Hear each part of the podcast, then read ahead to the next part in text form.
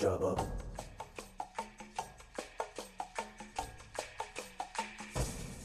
Ojaba.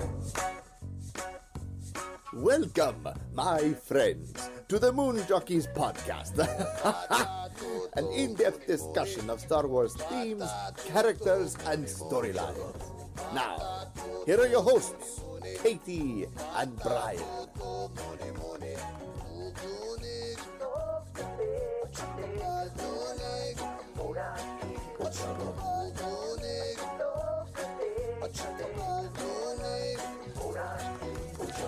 Welcome to another episode of Moon Jockeys Podcast. My name is Brian, one of your hosts. I am so excited to get this started. We get to talk about new Star Wars today. I'm proud to be joined by my co host. How are you doing tonight, Katie? words making, talking, doing, having opinions, maybe feelings, so many feelings. I'm fine. How are you? We just uh, went through a whirlwind of emotions and on a roller coaster that I don't think either of us expected. No.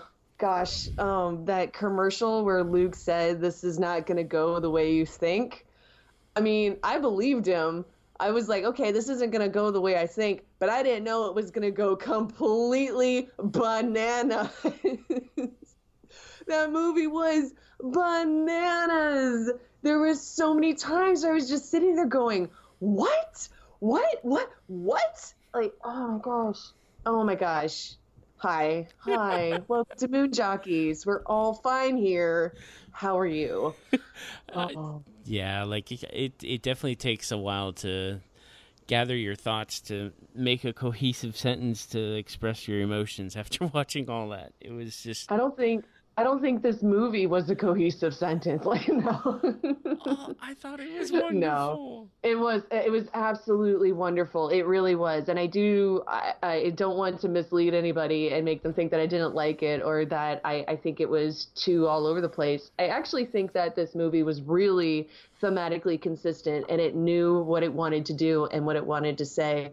But the way it got from point A to point B was a long crazy journey with some random sightseeing, things I did not expect. Oh my gosh. And, yeah, instead of just drawing a straight line from point A to point B, this thing completely zigzagged and did loop de loops. I and I'm still reeling from it all. You know, I get motion sick, okay? Me too. you can't you can't throw me for too many loops. I mean, you can. But I'm going to be real dizzy when I get off that ride. I'm going to need to sit down. eat a churro. Okay. Oh my gosh. Well, we'll try to take this very slowly and get uh just try to share what we think about it the best we can and uh, Mm-hmm. this is, doesn't have to be the be all end all on what we have to say about it but uh Oh no, gosh. I feel we're going to be talking about this for the next 2 years, honestly. It's yeah. how was your experience seeing it for the first time Uh, My experience was wonderful. Uh, sadly, I did not get to cosplay. I was really excited to wear my new Jyn cosplay to the premiere of this movie because, you know, the Federal First was there. There was just like a ton of people wearing fun outfits, and I too wanted to join the fun. But sadly, I got out of work really, really late. I was supposed to be out of work by like 2 p.m. for a 7 o'clock movie. Yeah, like plenty of time to go home, take a deep breath, change my clothes, eat dinner. I did not get out of work till 6:30 oh for a seven o'clock movie. Yeah, so I went straight from work to the theater. It, yeah, yep. and and honestly, yeah, if it's between wearing cosplay and catching the movie, I'd rather go catch the movie. yeah Sorry. i understand Yeah, but the but the theater itself was great. There were not a lot of screaming kids around me, which is I'm sorry, that's something I worry about. I know Star Wars is for kids and I got to share Star Wars with kids, but I really hate it if somebody brings a really really little kid to a late movie and that kid just is up too late and is talking through the whole thing. Nah. So lucky me, mostly adults all around me, uh, well-behaved children. I sound like such a fuddy duddy. I'll get those kids out of my theater. No. And uh, and then everybody around me was also super fun. Everybody cheered. Everybody laughed. It it was it was a good good crowd, good experience. Uh, what about you, Brian? Oh, it was good. I it was uh, all hands on deck, inner circle. Uh, everyone was involved. I had one close friend come over to watch Zoe. Um, Nice. and yeah. then two other close friends came, went with me to go watch it, and then I had my wife and my in-laws. Uh, so we kind of had a big party, um, and we got to the theater a little, a lot later than I had wanted, but um, it all worked out. We got there like about 15 minutes before showtime, and we were all in our seats before when it started. So it was yeah. very good. Yeah. That sounds nice. My theater was very like subdued.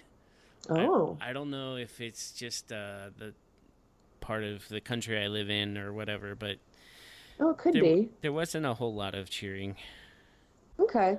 I mean, to be fair, I feel like I start a lot of it. I feel like sometimes I'm the first person to cheer or the first person to applaud because I'm very I'm very engaged in the movie I'm watching and if something big happens, I react to it. Of course, I say all this just after being like I don't want small kids in my theater. they talk too much.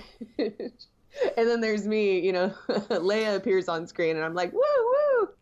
But Yeah. it, you know, uh, as soon as I like start clapping, I feel like lots of people around me start clapping too. Like they kind of just get into it. So maybe maybe it's just you need more Katies in your theater. You need more people to start the ruckus. Yeah. oh Um, man, it, it, the movie got me so emotional. Like hmm I did, I yeah. My wife Wow. said I cried through the whole thing, but I only Oh, no. I only claim to have cried five times. But Oh wow! Did you like shed actual tears, or was or were your tears on the inside? oh no, they I was weeping at points. Oh yeah, same. Oh my gosh, same. The biggest surprise in the weeping was Paige. Like Wow, right? Paige Yeah. made me cry, and like I was not expecting that at all. Like, okay, we'll get into that later, but Oh no, let's get into it now. Let's get. I want to hear why Okay. Paige made you cry. Where you think she made you cry? okay, so I thought that Paige was going to be a total throwaway character, not a throw. I thought she was just going to die, minor, Mhm. minor character, hmm where she was going to die and motivate um, Rose for. Yeah, it's pretty obvious. We're going to talk about the Last Jedi in this episode, so there's definitely going to be a lot of spoilers if you haven't seen it. If you haven't seen it, tread lightly or turn Oh back. Oh gosh, yeah. Turn listen yeah. to turn, this later. turn back now, all ye spoiler phobes. I I didn't even realize we had to throw out a spoiler warning. I thought it was kind of implied in the Last Jedi discussion. yeah. Oh, and I think obviously in, in our episode description we'll say spoilers. But yes, if you somehow made it this Haven't far it. and you don't want spoilers, yeah, exactly. Just turn back now. So I wasn't expecting much from Rose at all.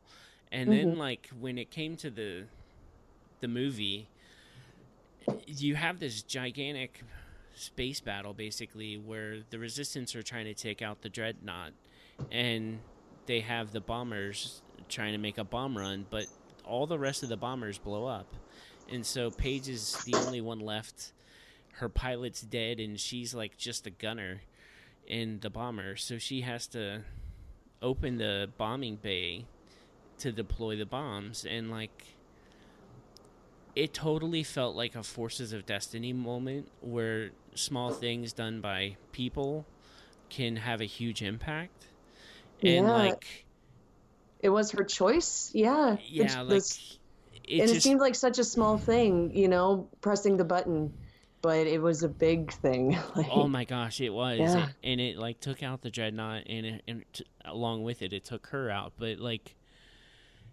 it was such a beautiful small heroic moment for a- minor character like t- to spend that amount of time with that amount of like story it, it just really moved me and um, to think of Rose as her sister when they had the matching necklaces or the comp the complementary necklaces um, it, it was just so beautiful and I, I loved that part a lot Yeah. Oh gosh, Paige was wonderful. I am sad we didn't get to see her with Rose. Um, you know that I've complained before about how we have these strong women, but they so rarely get to interact. And we have two sisters who never share screen time together. And obviously, Rose and Paige meant a lot to each other, and yet they're islands. They never meet, and that's that's really really sad to me. Yeah. And I'm also sad that we didn't really get to hear much from Rose. Obviously, she she did a lot, but she didn't get any lines. So I actually like I dug out my little uh, Force Link ro- uh, Paige. Let's. Oh, there she is. Let's hear what she has to say. Right? Yeah. Sure. she doesn't say any of this in the movie. we have to tackle the first order head on. that does sound. Oh, that all sounds like stuff she would say. Oh, Paige, gone too soon. I, I look yeah. forward to seeing her in like expanded material. I'm sure she'll show up, and if not in Forces of Destiny, then in you know comics or something like, or maybe even Poe's comic. You know what? Yeah, I could see her showing up in Poe's comic. Yeah, it was just that that just really caught me off guard, and like, I when I'm a spoiler fiend, and so like when you went offline I ate up everything that came out in that time. And so in the last 2 weeks before the movie almost all of the plot came out. So I, I was spoiled finally satisfactorily. Wow, yeah. So I kind of knew everything that was going to happen before it happened, and mm-hmm. that's kind of the way I I enjoy going into it. Um, yeah, you I'm, do you. that you way, feel prepared, yeah. Uh, that way, exactly. I feel prepared that I know what's going to happen, so I'm not taken off guard. Like, mm-hmm. yeah. Um, it's almost like like packing a like a survival kit for a long journey. You know, you you have all your supplies going into this movie. You're you know you're armed in a way yeah. to face what you know to face the movie going into it. and I get that. I do. Like Star Wars is such a big emotional investment. You do want to go in. Uh, some people, at least, want to go in guarded. Um, I I like to go in not knowing anything, and I'm so glad that I did. Everything hit me so much harder since I was experiencing it new. And I, oh, gosh, I was I was not expecting so much of that. So much of that caught me off guard. I don't even know where to begin, honestly. Can we begin oh. with your oh. favorite guy? Uh, Poe Hot Dameron. yeah. That guy? Yeah. Because I'm assuming you're not talking about Maul. He no, did not. No, no. His, his cameo was brief and only noticed by me in that I probably imagined it. I mean, I'm pretty sure what happened to Snoke was an homage to Darth Maul. Like, Oh man, there it is. Spoilers. we're not we're not gonna shout spoilers for this whole episode, Brian. I just I don't I have know. time. All right, I ain't got time for that. so, were you oh, satisfied with Poe? Oh, I was so satisfied with Poe. I want to like just run up to everybody that said that Poe was a throwaway character, Poe is a nothing character people wondering like why Poe deserves to be in the new trio. You know, like if we have Han, Luke, and Leia, mm. and they're like, where does Poe fit into that? They're all like, oh, maybe Kylo is the third of our trio. It's Rey, Finn, and Kylo. And I'm like, no, you guys, it's Poe. I want to run up to all of them and just like grind their faces into this movie. That sounds, that sounds unkind. But I just, I feel so vindicated. Like, oh, Poe got so much to do and he had such a strong arc and he has become such a strong character and such a good leader and a worthy successor to Leia. He's oh, he's everything. He he is everything he was supposed to be and everything I wanted him to be. Just Poe. Poe. like he seriously had my third favorite arc in this whole movie. There's a lot of arcs. Okay, that's fair. Like sure. he, he had one of the strongest arcs at all. Like, mm-hmm. and he had the most growth, I think, in this movie. Yeah. Gosh, like, yeah. Going from a trigger happy uh, flyboy to trying to learn what it means to be a leader in the rebellion, and like you totally called it, where the like the foster child of Leia, sort of, kind of. Mhm. Um, the uh, Yeah, adopted protege. protege. Like Leia took Poe under her wing, and you totally Padawan. see it in this in this movie how she's trying to groom him into becoming a leader for the rebellion, and it's it was so beautiful and I think in a lot of ways, uh, Poe was her Padawan, in like that that traditional Jedi sense. He he's that one kid that he that she decided to invest in, and really took as her own. Like Poe was Leia's Padawan.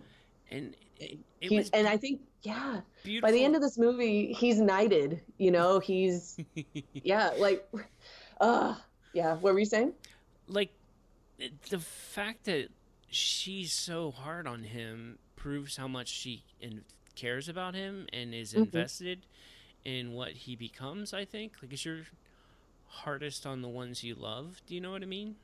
Yeah, yeah. so like when she slaps him when he's just disobeyed orders trying to do his own thing hmm she tries to teach him a lesson of at what cost do you, do you, do you accomplish your mission?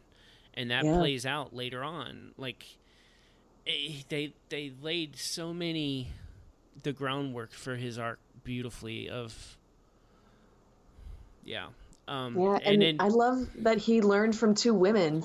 yeah you know, did. both Holdo and Leia taught him what he needed by the end of this movie, and it was so good. I really do feel like, in that traditional Jedi master and apprentice sense, by the end of this movie, Poe has completed his trials and he's now a knight. He's, you know, he's taken a real leadership role and has been able to ma- not surpass his master, you know, if Leia is his master, but he can at least move forward and, you know, he's a knight and he can become a Jedi master, like just in that way, you know? and yeah Mhm. totally like he he has grown and he has learned so much from also holdo. Like they used holdo hmm perfectly in this movie in my opinion. Like i thought her character was so strong and well thought out and but like still caring and purposeful. Um like she's the one that starts the we will be the spark that lights the flame The of the re- fire. the fire Yeah. of the rebellion hmm um that will burn the first order or whatever Yeah. um Yeah, she ignites that spark in Poe, and he's able to carry it forward.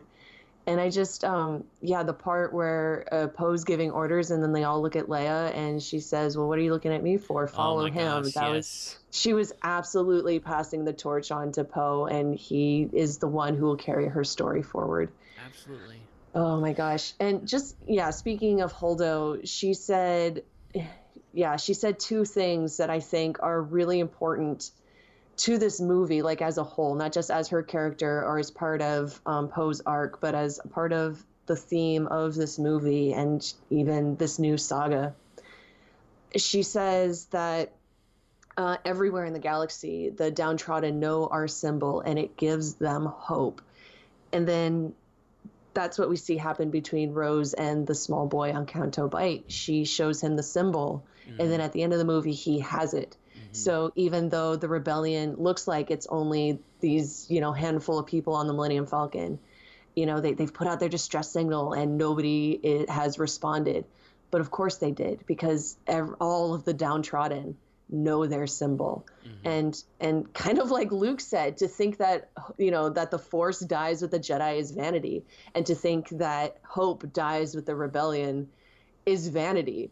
You know, of course, hope lives on because it it's it it pre- it pre- prevails, it, pre- endures yeah through all of it. Like, oh my gosh, that was amazing. And and then Holdo said something else where where she quoted Leia when she said, you know, um, if you uh, only believe in the sun when it's shining, then you'll never make it through the night. right, yeah. Which is, yeah, that's precisely what happens by the end of this movie. You know, darkness has fallen, but that's okay because you know, again, the sun will rise. oh yeah Like, oh man, oh man, Holdo. and she had a like when Leia was explaining what Holdo's sacrifice did in staying behind and Mhm. how she cared about the others as, as opposed to seeking glory for herself. hmm I just wanted to say, and that's what makes her heroic, because he kind of he, he has a he wants to. I feel like Poe has an inner desire, an inner fire to be the hero. He wants to to be the hero. Uh, so like he Uh, kind of wants to do the flashy things, but I think I in think that that's moment fair to Poe. Yeah, Leia I don't. was teaching him that sometimes doing the not flashy thing is what makes you heroic. Well, I think I don't think that's fair to Poe. I don't think Poe wants to do flashy things and get accolades and awards, and he's not doing it. He doesn't really care when he's demoted. He's not doing this for promotions. He's not. That was Anakin's more of Anakin's thing. Anakin was the more about pursuing uh, titles and prestige and doing you know big flashy things. You know, you know, Poe, Anakin's just gonna jump out of this car because it looks cool. You know. Mm-hmm. I think Poe, yeah, he wants to do the heroic thing insofar as he always wants to help. He wants to get the job done. And he is always like, I can do this. I can do this. You know, just give us a shot. We can do it. But that's not always true. Sometimes we fail, and sometimes it, it you know, what Holdo was doing looked like an act of of treachery. You know, running away you know, maybe even putting surrendering and putting everybody in danger, that looked cowardly. Mm-hmm. And so Poe couldn't accept that. It, and it wasn't because, oh, I'm not going to get accolades out of this. It was because he he felt like it was giving up, and that's not heroic to him. That's fair. That's fair. Yeah. Hmm Did you like Poe's comedic moments with Hux? Oh, I loved it. Oh, I loved it so much. Poe's so funny, and I'm glad they're letting Poe be a funny guy. I kind of like turning Hux into not not necessarily the butt of the joke, but Oh, I he was the butt of the joke. yeah, I like having humor around him. I, I when I say I don't like him being the butt of the joke, I mean I, I don't necessarily enjoy watching Hux be made a fool of Sure. because I know that it's just like fanning the fire. Like Hux is gonna get his. Hux knows how to bide his time, and he knows right when to strike because, as we learned in the Phasma novel and a bit in the aftermath novels, Hux eventually was able to kill his father, who abused and tormented him. But Hux bided his time until he could finally have that shot and kill his father. Like. Yeah, Hux is gonna get his against Kylo, and it's gonna be real bad. And Hux might even get his against the Resistance. I mean, I'm not, I'm not fully sure of that because you know the the First Order has pretty much grind the Resistance underneath its heel, so I don't think uh, there's much you know payback Hux can get for being humiliated at Poe's hand. But I don't know, seeing Kylo smack Hux around, and yeah, it's kind of funny, but also it makes me uncomfortable because I know like Hux can bite his time and it, uh, it's not going to be pretty when he gets his. Uh, um. Oh, I lost my place. oh, no worries. What was uh, your standout moment of the film? Oh, this little green guy that appeared again. yeah. oh, I know it's such a surprise, but when Yoda like do you see the back of Yoda's head, I just squealed and started sobbing. Oh no. Yeah. Um, so much so that it was I may have missed part of what he says at the beginning because I think he he brought back the funny laugh, like mm-hmm. the mhm. the uh the the Dagobah laugh. Um, yeah, his like little, he's kind of unhinged and kind of delighting in your suffering a little bit laugh. Like- absolutely, absolutely. yeah. So that laugh. I love the fact that Yoda comes back and he still calls Luke Skywalker young Skywalker, like because he'll always be his Padawan. Do you know what I mean? And he still Uh-huh. has a lot to teach Luke about what it means to be a mentor. And when you start talking about what it means to be a mentor, and hmm oh my gosh, it was just so perfect for my heart. Like he, basically the lesson was the greatest um, teacher is failure. Like Yeah. we want to pass on our strength and our wisdom to our um, Padawans and people we teach, but we also pass on our weaknesses and our our own failures, and oftentimes the people we teach are often going to repeat our history, but the thing we have to teach them the most is how to learn from failure and become better as a result of that so that they learn from the, for themselves um, and that they're not dependent upon a teacher do you know what i mean Mm-hmm. That was, and it was so smart. It was so. Uh, I, I'm trying to think of a better way to say it than thematically consistent because it was just all strung together so well. Because Luke kept looking at his own failures, and then he was also saying that the legacy of the Jedi was failure. right And Yoda just comes in and says, Well, that's okay. I kind of taught you about the Jedi failure for a reason. Like, yeah, the Jedi failed. They failed epically. And they became stronger for it. Obi Wan and Yoda were way better Jedi after the Order fell, after they failed. yeah Like, boom, my mind, just all of it. there uh, Wow. the, the, the fact that luke thinks that he's going to destroy the force tree and the ancient jedi text like he thinks that wiping out the teachings of the jedi will prevent this from happening again but i think that yoda knows that the texts are no longer in the tree which is why i feel like yoda causes the lightning to hit it to set the fire on itself already Sure. because he Yoda knows that. I think Rey has taken the text and put it in the Falcon before Mhm, we saw to them. any of that stuff. Yeah, Um, we saw them. We saw yeah. them on the Falcon. Yeah. so like Yoda knows that Luke can't do anything by setting the tree on fire, but it will feel better for him, so he just sets Yeah. the tree on fire himself.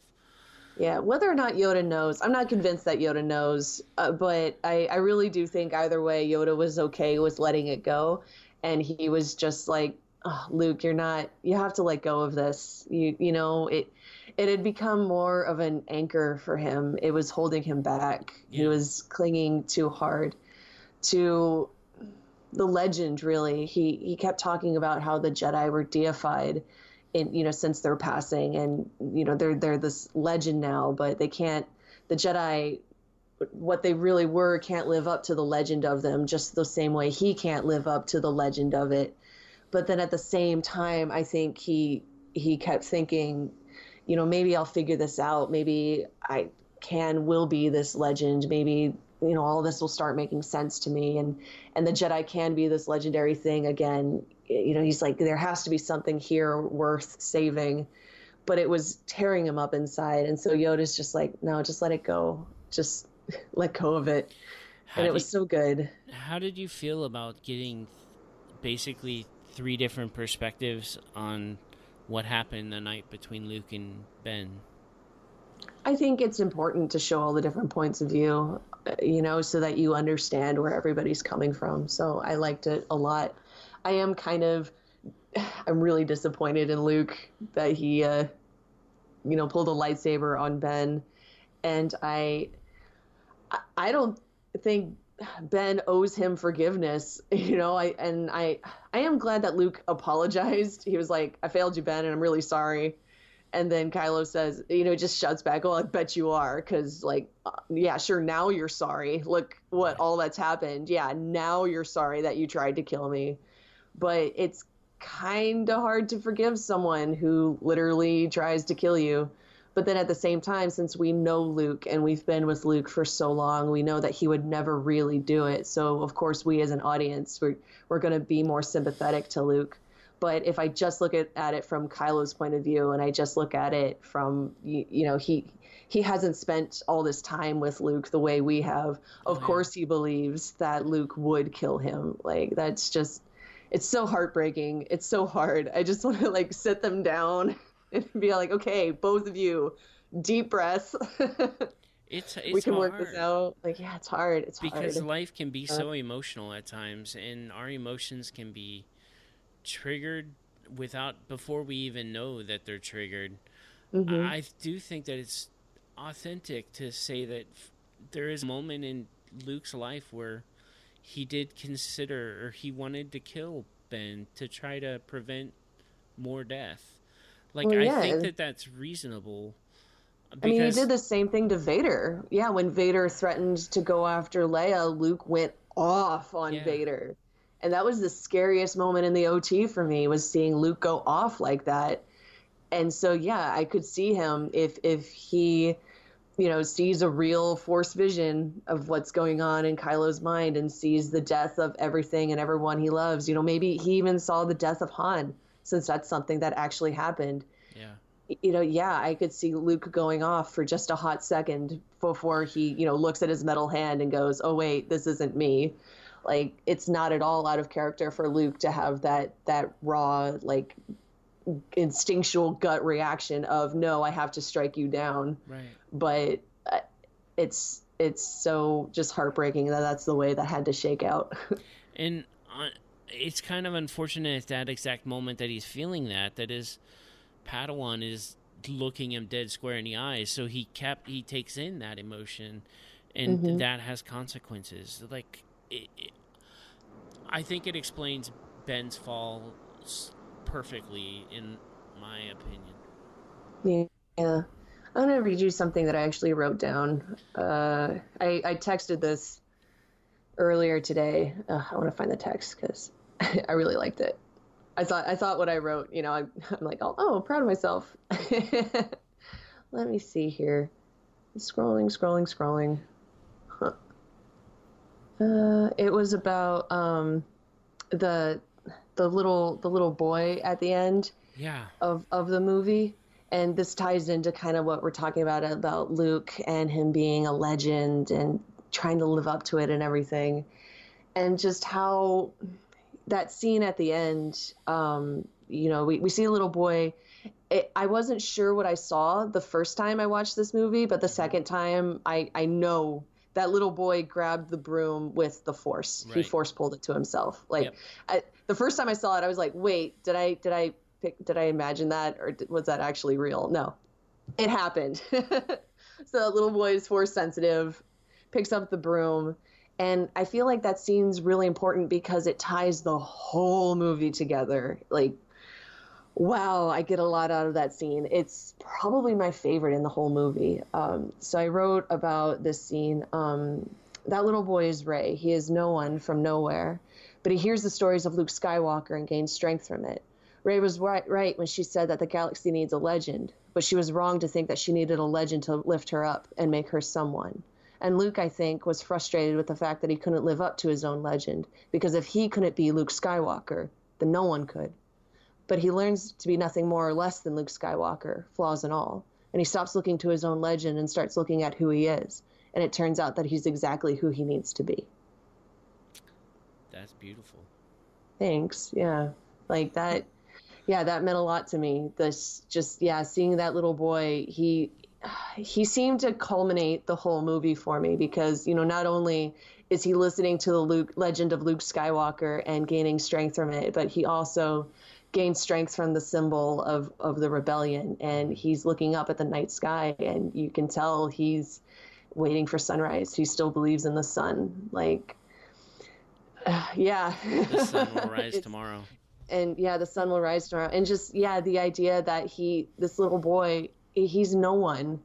You know, we're not all going to sit around. I mean, maybe we will, but we're ideally we won't all sit around for the next decade saying, "Oh, is that kid, you know, secretly Luke Skywalker's son? You know, who are his parents? He's force sensitive, so he must have special parents, right?" No, like like Rey, he's no one from nowhere, and he gains strength from the legend of Luke Skywalker. He needs that hope and that ideal to look up to, but he doesn't need that legend to lift him up. He can be his own hero, and that's what Rey learns. And then that's what we see. That's what I saw in this little boy. And I think that's what Luke learned too is that he doesn't need to live up to his own legend. He is exactly who he needs to be. Did you like what they did with Rey and her parents? Oh, I loved it. It was exactly what I wanted. I I didn't want her to be anyone's descendant. I didn't want Rey's power to be attributed to some dead white guy that we you know that we already know the story of you know? Like we already know obi-wan's story. We already know luke and anakin's story. And rey's power doesn't need to come from them. Her power can just be all her own. And so of course her parents are no one. And so you know when when it's luke asks her what's special about you? Yeah. What well, what's special about her is that she's Rey, and she's just Rey. It goes And back that's to pretty- what Yoda says. Yeah, that's pretty damn special. Honestly, being Rey, that's pretty pretty darn special. Like, wow, I loved it. Do you think Yeah. that Rey is like a counterpoint to the expectations that Kylo Ren had, like coming from the his bloodline versus being a no one? I think so. Yeah, I think obviously they're they're really meant to parallel each other. Um, you know, Kylo who has all the expectations put on him, and Rey who has none at all. But at the same time, they're looking for the same thing. They're they are both looking for these legends to lift them up and make them special. But for Kylo, it's more of a prerequisite. I, I got like some Yeah. serious yin and yang stuff going on, w Mhm. especially during the confrontation with Snoke. Like, hmm Re- like Ben is supposed to be the dark side um, Mhm. person, but when he's confronted with Snoke, I see benevolence in his face and his facial expressions, Mhm. where like he's doing it out of trying to do something that he believes in. But like when I see Rey in those similar confrontations with Snoke, I see a ton of anger. And Mhm. so like it feels like they're having the opposite emotion for what side of the force they're using. Do you know what I mean? Sure, yeah. Well, I think Jedi are capable of anger, um, maybe even righteous anger sometimes, you know, and and the Sith are capable of of calm. I think the the dark and the light do balance each other, and they are capable of each other's feelings sometimes. You know, you, when you look at at the you know the wheel of the force that symbol with the light and the dark there is Yeah. that dot of light in the dark and the dart dot of black in the light side so yeah they're both capable of each other and i think i think snoke was really quite onto something when he said that as kylo rises you know so will his equal in the light and i think they are directly tied um, i've heard some people speculate that um, that Rey and Kylo's bond was completely fabricated by Snoke. I don't think that's accurate because at the end of the film, They it's still have- strongly, yeah, they still have their bond. It's strongly implied that Kylo and Rey are looking at each other again, Mhm. and and Snoke's dead by that point. So I'm I'm Snoke may have heightened that bond or or forced the connection when you know Rey and Kylo weren't aware of it, Yeah. but that bond is still there. I think it's been there for quite some time. Did you like the uh, Bond scenes? Like, we got like what four of those? I think. Yeah. Oh my gosh, they were amazing. I couldn't believe they were real. I couldn't believe they were happening as I was watching it. Oh my gosh, what did you think of those? I loved it. I I did. Yeah? I loved it, and I think that they were they were intimate. Like Mm-hmm. my my wife and I talked about Yeah, it, yeah. and like just the force touch, like touching each other's hand in the force, holding hands in the force. Yeah. Like that. That was very. That seemed very intimate. As I put it, I think it was almost like making out. Yeah. on a Oh first date because it was just so intimate and tender and like kind of powerful in my opinion. Oh yeah, I was completely blown away by that scene. It was really powerful, and I, I couldn't believe that just them touching hands had more chemistry and fire to me than so many of Anakin and Padme's interactions. Like, there was yeah, there was so much in just how they were reaching for each other. It, it was powerful, and I was genuinely heartbroken when Luke interrupted them. I was like, no. I was like, they're figuring things out. Let them let them keep pursuing this so that they can talk. I just, oh my gosh, I I just want them to sit down and talk. Like that's all I ever want. I think out of any of my characters. like I just, I just want them to be able to sit down and have like a good hour and a half of conflict resolution. like, Yeah.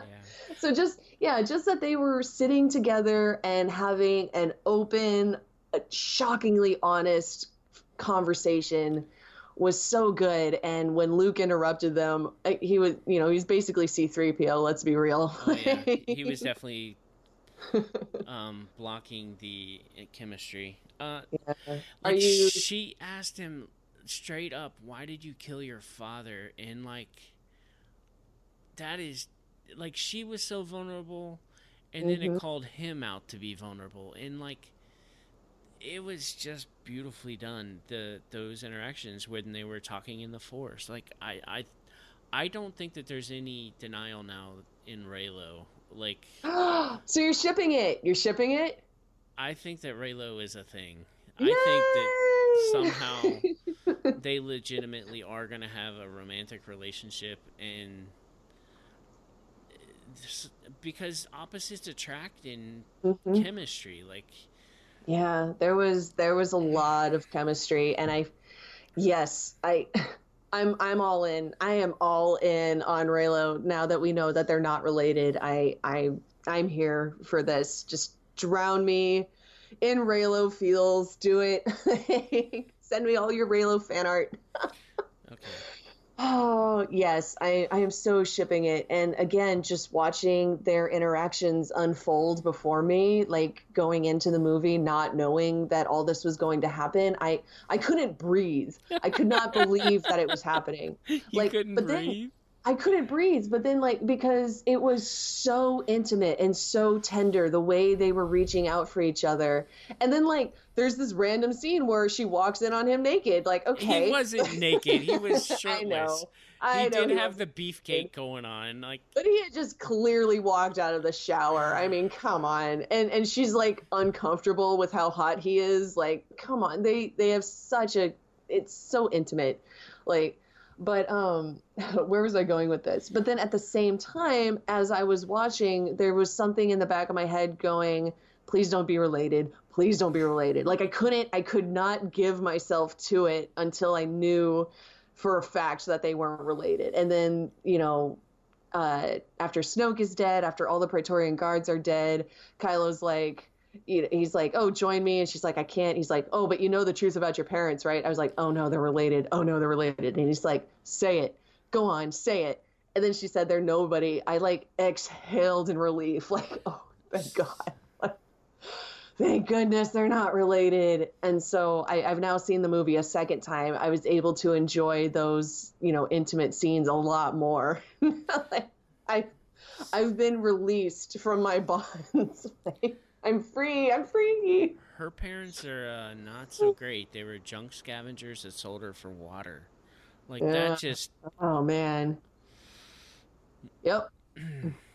no, not great. So a lot of fandom are really upset that uh, we've spent two solid years on two questions that mean nothing. Yeah. Uh, who are Rey's parents and who is Snoke? Both Well, those questions mean nothing to the They saga. mean- Yeah, they mean nothing to these movies because it's not what these movies are about. It's not what these characters are about. Nobody's saying that those questions aren't worth asking, and nobody's saying that those questions aren't worth answering. Just not in this movie. It and maybe not even in the next movie because it does not matter. Whose Rey's parents were does not matter to her journey moving forward, and who Snoke was does not matter to Kylo's story moving forward. We have just done away with them and we're all just moving on ahead. And honestly I, I feel a lot freer. I feel like neither of these characters are going to be bogged down by those questions and i'm loving it. I'm loving it so much. I think that the biggest thing that those questions gave us was I think Star Wars fandom interacted a lot more about that and had something interesting to talk about and debate.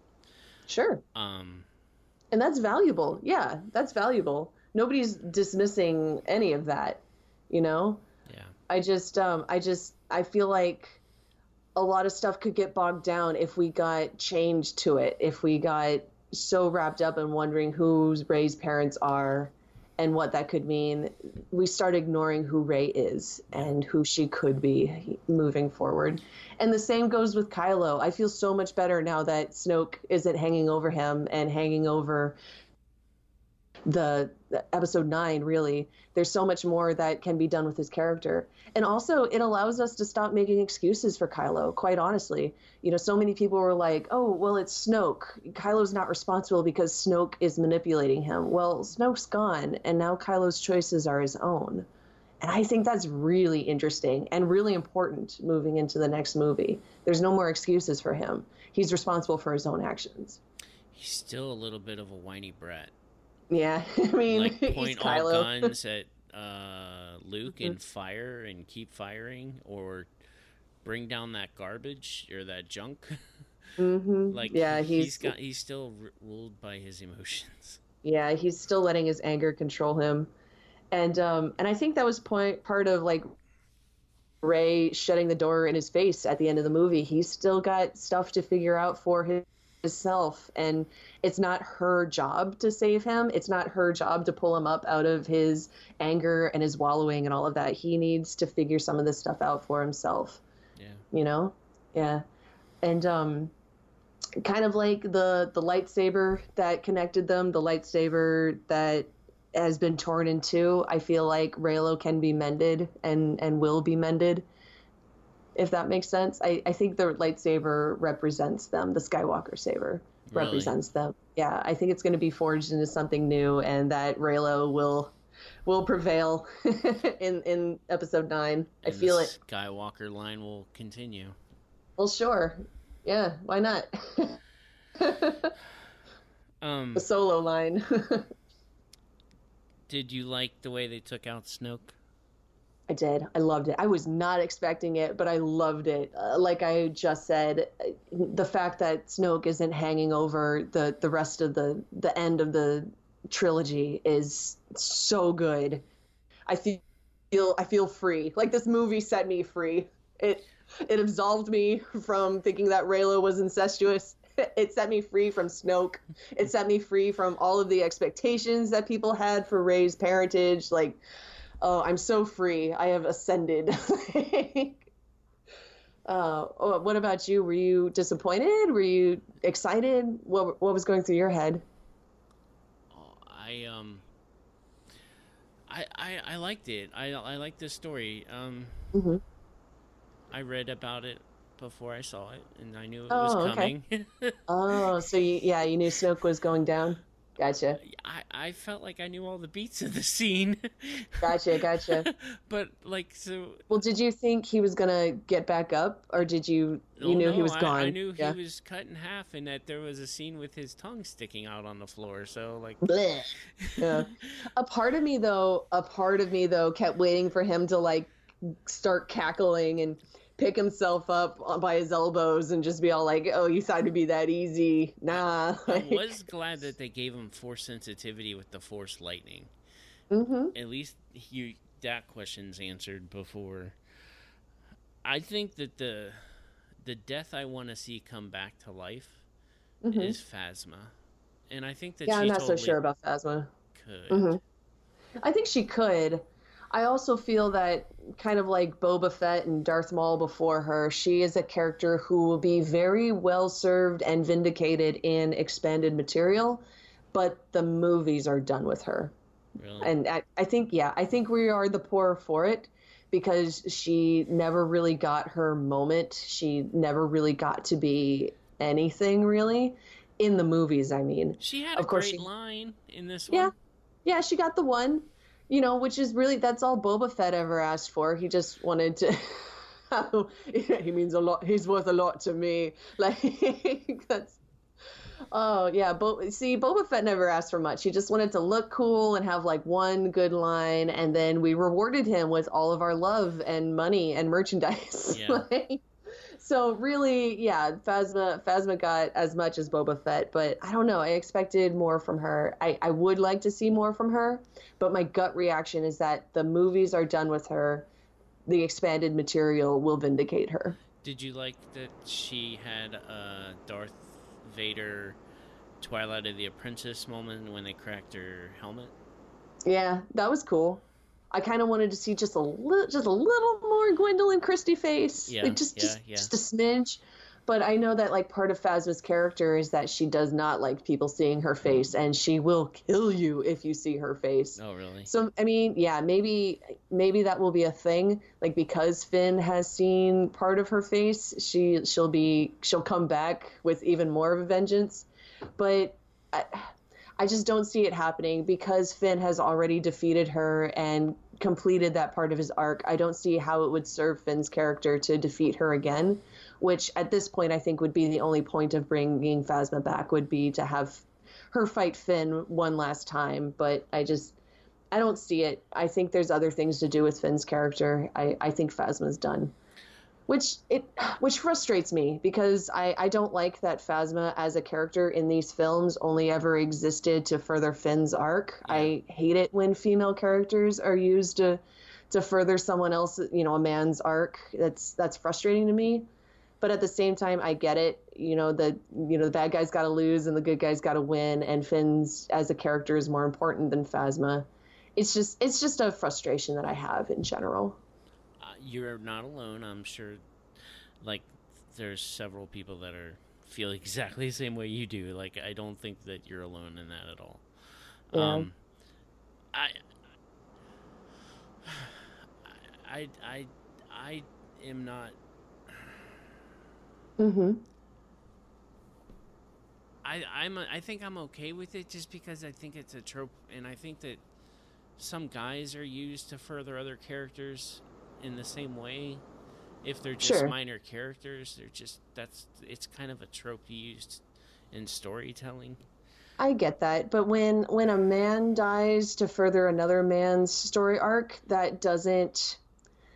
It, it these things aren't equivalent, Right, you know, because, because- one we yeah Yeah. we have less females, yes, and and it's it is a trope, you know. Just look up fridging, you know, a fridged woman. It it's such a thing in media for a man's story to begin when his wife dies, you know, like oh, you know what I mean? Like Yeah. you, we sacrifice our female characters to uplift our male characters, and so when that happens in media, it, it just underscores that problem, and so it's not really equivalent when a female character dies to to advance a male's uh, story versus a male dying to advance a male story. It it's uh, I, I do hear what you're saying. It is a bit of a trope. It's and I'm not saying that you know Phasma dying is the you know worst offense ever. I, I'm just pointing it out because it it does uh, it, it makes me think. you know. and that's valid. Like that, I, I Mhm. get that. So definitely Yeah. don't want to Oh, downplay yeah. that at all. hmm Did you um? Can we talk about Rose? Um, Yeah, we let's talk talking about about, Finn and uh, Phasma. Can we talk about Finn Mm-hmm. and Rose? Yeah, and the most limp, nothing kiss in Star Wars ever. Yeah, let's talk about it. Oh my gosh! Did oh, you liked it? I no, take it. no, I didn't. I, I thought it was pretty uh, emotionless. it yeah exactly there was nothing in that kiss and it did not feel earned to me like no offense to anybody that ships it if if you ship it and you love it and you can't wait to see that relationship blossom more power to you honestly i would love to see anything with that relationship because i i just didn't feel it in that movie i don't really understand why Rose says that she loves Finn. Like, what about Finn makes her laugh? What about Finn makes her go, "Oh, that's the guy I want to be with"? Like, because with with Luke, sorry, with uh, Leia and Han, you could always see their their their push and pull. You know, sure. Rose and Finn argued a bit like Han and Leia did, but then you could also see moments where Leia was really drawn to Han and was, you know, impressed by his heroism and stuff. I never really quite saw that with Finn and Rose. I think What about you? Rose was a fangirl of Finn. Like she had Sure. heard what he had done on um Starkiller Base. So like she was a fangirl of Finn. Like she had heard his, he was a legend in her eyes. And I felt the the chemistry was there up until the point of the kiss. Like I Mm, yeah. like especially the when they first meet, like I did feel a lot of flirtation on Rose's half Mm-hmm. uh, towards Finn.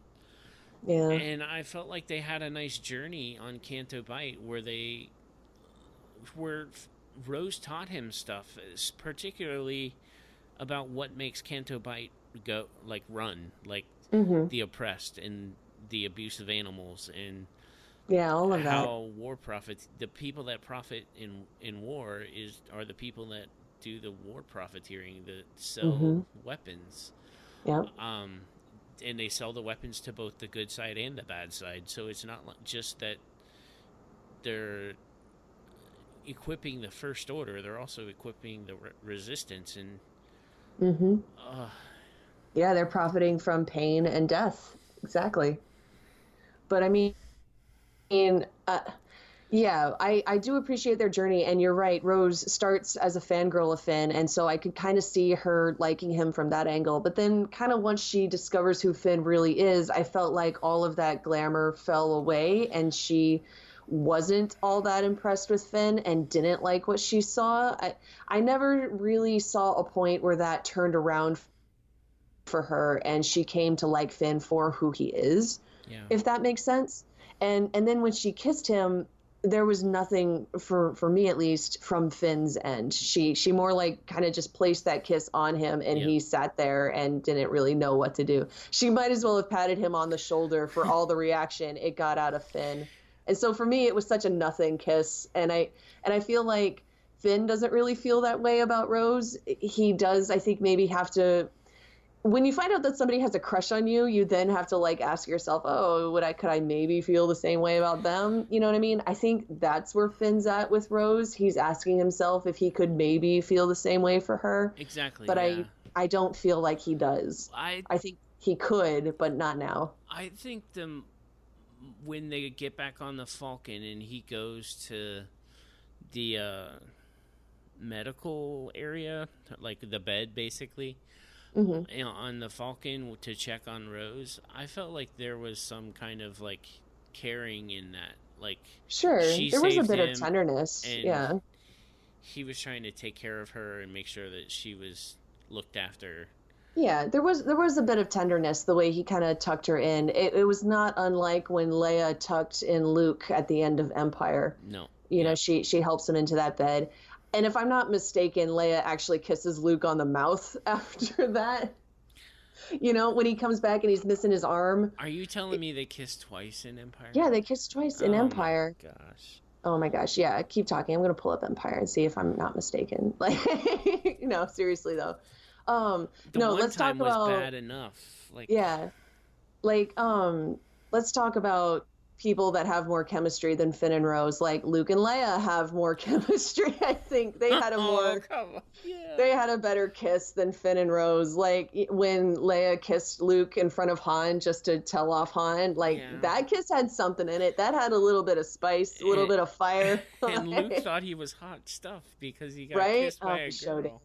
Yeah. And uh, okay, how about the part where uh, Obi Wan looks down at Anakin's flaming corpse and says, uh, "I loved you. You're my brother, Anakin. I loved you." Like, yeah, I think they had more chemistry. That was not chemistry.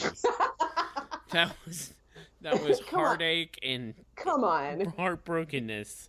did you and I watch the same movie? Like, really? No. Gosh. Uh, okay, I have Empire up, and okay, Luke is he's stumbling into Leia's arms. She gives him a big hug. Like, you know, he's wearing his little blanket because you know he was hanging off a Bespin. Uh huh. Yeah. Now they have to escape. I'm waiting for the for the part where she like tucks him into bed. Okay, but who while while we're waiting for that, who else has more chemistry than than Finn and Rose? Storm. She does, yeah. She sure does. She kisses him right on the mouth. Yeah, Oh she my. she tucks Luke into bed and kisses him on the mouth. I like just blocked it out of my memory because I don't want to think about that. yeah, Luke and Leia kiss twice in Empire, and also so yeah, Finn tucking Rose into bed was not unlike Leia tucking Luke into bed, except with like it was even more chaste somehow. Oh my like, gosh. To me, Finn and Rose are more siblings than these actual siblings. like, I'm so sorry. And I, I feel so bad if anybody listening like actually ships Finn and Rose and and you're so excited to see their relationship blossom. Like, yeah, I'd be here for that. If I want if they want to show me how this relationship could actually work in episode nine and, and give them more cute interactions and stuff like that. Like I'm here for that. Make me make a shipper out of me. I will absolutely ship it. I just in this movie specifically, I don't feel it. I thought that Kelly Marie Tran was delightful in the movie. Oh, she was so cute. Oh, she was so cute. Oh, she was the best. Like, oh my love to Rose. like, what was your favorite Rose part? Um, when she asked Finn to look deeper in Canto Bight, like I, Oh, yeah. I thought Mhm. that that was Yeah, when Yeah, and like- she she saved the Fathiers, and then she says, uh, "Now it was worth it." I thought Mhm. that was so important. That was so good because uh, what Finn says right before that was, uh, "This was worth it. it. It felt good to make them hurt, you know, to make them bleed," which. I think at first Rose would have agreed with him because she says that uh, when they first get to Canto Bight that she just wants to put her fist through the entire beautiful city. But saving the Fathiers made Rose realize that no, it's it's not enough just to make them hurt. It's not enough to fight what we hate. You have to say what you love. That's that's what makes it worth um, it. That's oh my gosh, that was the line that of Mhm. hers that was just so perfect. Yeah, You don't because want to that have that's to just fight difference. what you hate. Yeah. Yeah, between yeah, fighting out of anger and fighting to save your home or to save what you love. That's that's the difference. That's the thing in the prequels I think that that's different between like creating an army to go off to war is different than the Ewoks and the Gungans defending their home. You know, the Ewoks and the Gungans were fighting to to defend what they loved versus the clone army going out to to kill people. You know, Yeah. like it and, and maybe it's too final point but I, it, there is a line somewhere in there where you're it's a difference between striking out of anger and striking out of defense and uh, I have so much to say about that, especially since Luke brought it up when Luke said, "No, strike me out of anger, and I'll always be with you." That that's such a good Star Wars theme, and I like that somebody finally said it because that's that's what I've been saying about Darth Maul and Qui Gon all along. That the reason Darth Maul was able to persevere and keep dogging Obi Wan was because Obi Wan killed him out of anger, you know Mhm. and then it, it then it wasn't until Twin Suns when Obi Wan was finally able to kill Maul out of defense, like, and then that was what let Maul go. Like, I've been saying it. You can't. Not even a Jedi. You're not allowed. Not even the good guys. The good guys aren't allowed to kill out of anger because that that just doesn't work. That doesn't resolve conflict. And and then Rose Rose got it. She said it. It was beautiful. Did um hmm all right, let's talk about the big dogs. Do The big Luke- dogs. Luke or Leia? Oh. Both.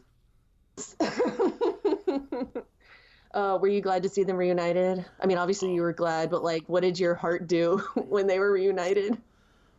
It was beautiful. Um Mhm. I heard the soundtrack before I saw the movie. So Mhm. like when I got to that part and heard the Luke and Leia theme, it, it just made my heart soar. So like when I got to see it on the um screen, it it I, it was another sobbing moment. Um Yeah, yeah. where it was just so emotional because we didn't get the Luke and Han reun- reunion, and it's the last time that Luke could be on screen for with Leia. So like, I wanted that so much for this film. Um, so I like like that was one scene I I, I needed in this fi- film. Yeah, me too. Yep. I just needed them to say goodbye. That was so important. it was catharsis and it was closure in a lot of ways, some much needed closure. I, ah, no, I didn't say that far. Yeah. Oh, I do. Like, yeah, with Luke and Leia, if they had never reunited and I had to live with the fact that they could never reunite, like not even with Luke as a force ghost cuz, you know, cuz Carrie Fisher's gone. I I don't think I would have been able to handle it, but having that moment was closure to me because I know it, it, it'll be okay. Do you, You know? feel like you have closure with Leia? I I do. I do in a way because she I'm going to start crying. Oh my gosh. because she said we have we have what we need. You know? Yeah, yeah, I do know. And so to think that all of this dies, no one I'm sorry, I'm starting to cry. Oh my gosh. You're allowed and, to cry. It's not a Ah. bad thing. and and Luke saying, you know, no one ever leaves us. And he says it to her and Yeah. knowing that she's gone, but she can't be gone. And then she looks at Rey and tells us that we have what we need. Like we're going to be okay without her, Yeah. you know? And that was the perfect way to to leave us with Leia. Oh, I'm crying so hard. Yeah, that was I would have liked to see her character arc culminate obviously obviously I, I didn't want to lose her and obviously i could have watched just so many more movies with her Yeah. but when you talk about the real world and do i as a person have closure with leia yeah in a way in the best way that i can in the only way that i can in these circumstances the combination of luke telling me that that no one ever leaves us and her saying that we're going to be okay without her we have what we need Well, that's it's, beautiful. That's real good. Like- yeah, it's like- beautiful. I did not see that. Like, Yeah. it did not resonate with me the way it did with you.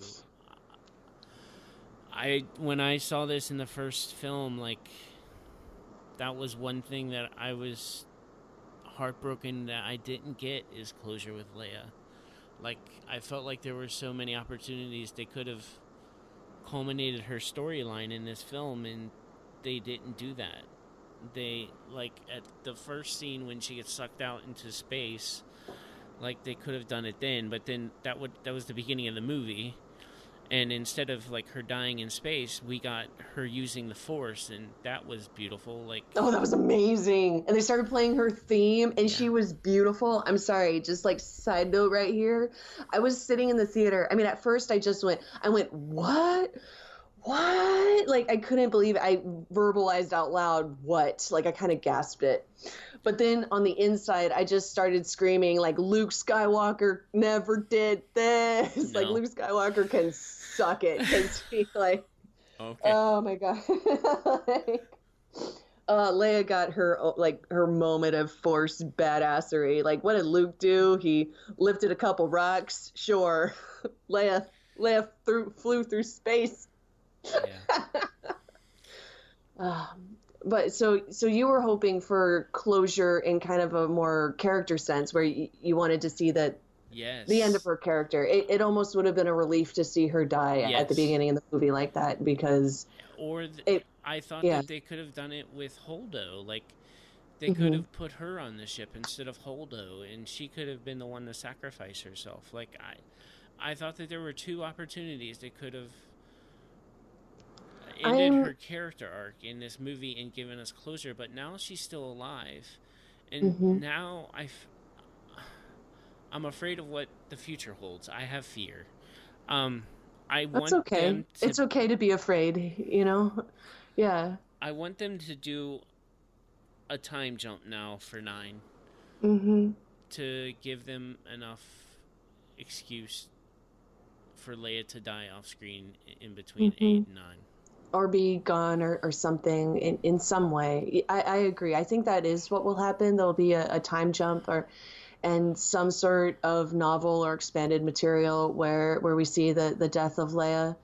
Um, but as far as just yeah, me watching this movie, I I am kind of glad that she didn't uh, die. That her parting words to us were these words of reassurance and hope. Yeah, I am really satisfied in, in that way. But but I do understand why why you craved it narratively.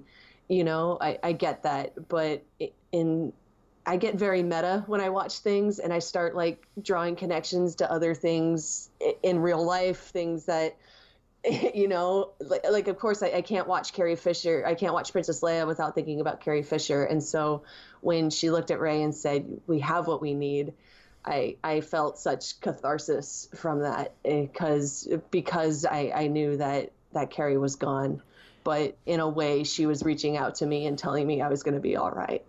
You know? Yeah, like that is just seeing that through your eyes just totally changes how I see all that. So Yeah, yeah. uh, thank you for sharing that with me. I, I do Oh. appreciate it. yeah, you're welcome. oh, I just yeah, I cried pretty hard. I thought it was perfect that her original "Help me, Obi Wan Kenobi, you're my only hope" is what motivated Luke to train Rey. that made me cry. That yep, I couldn't. She was like, "This is our most desperate hour." Like, yeah, that made me cry. It was just so good to see her, and and yeah, it was really important that that was what pulled Luke at least partway up out of his out of his doubt and sadness and depression. It was hearing Leia's voice because it was that call at at the very beginning of the saga that that it called him to be a hero. It called him to help her. Yeah. you know i gosh i was watching that scene and i was like luke the rebellion needs you. She, they need your help. She needs your help. Like you know all right, Obi Wan. yeah right? That's that's what i was doing in in my head. I was doing that. And and then of course he can't he can't ignore you know of course there's that part of luke that tells oh, i can't get involved. You know i got chores to do. He's got he's got space giraffes to milk I can take you as far as Anchorhead. right? But no, so yeah, well, that's basically what he offers to Rey. He offers to take her as far as Anchorhead. He's like, I'll give you three lessons and that's it. Yeah. But then, of course, he comes through at the end. How Oh, freaking love- funny is the Oh. feel the force? Oh, right? Do you oh, feel that? gosh. Do you feel Just that? like he played it off so well, but he's like, yeah, yeah, you feel it? Like.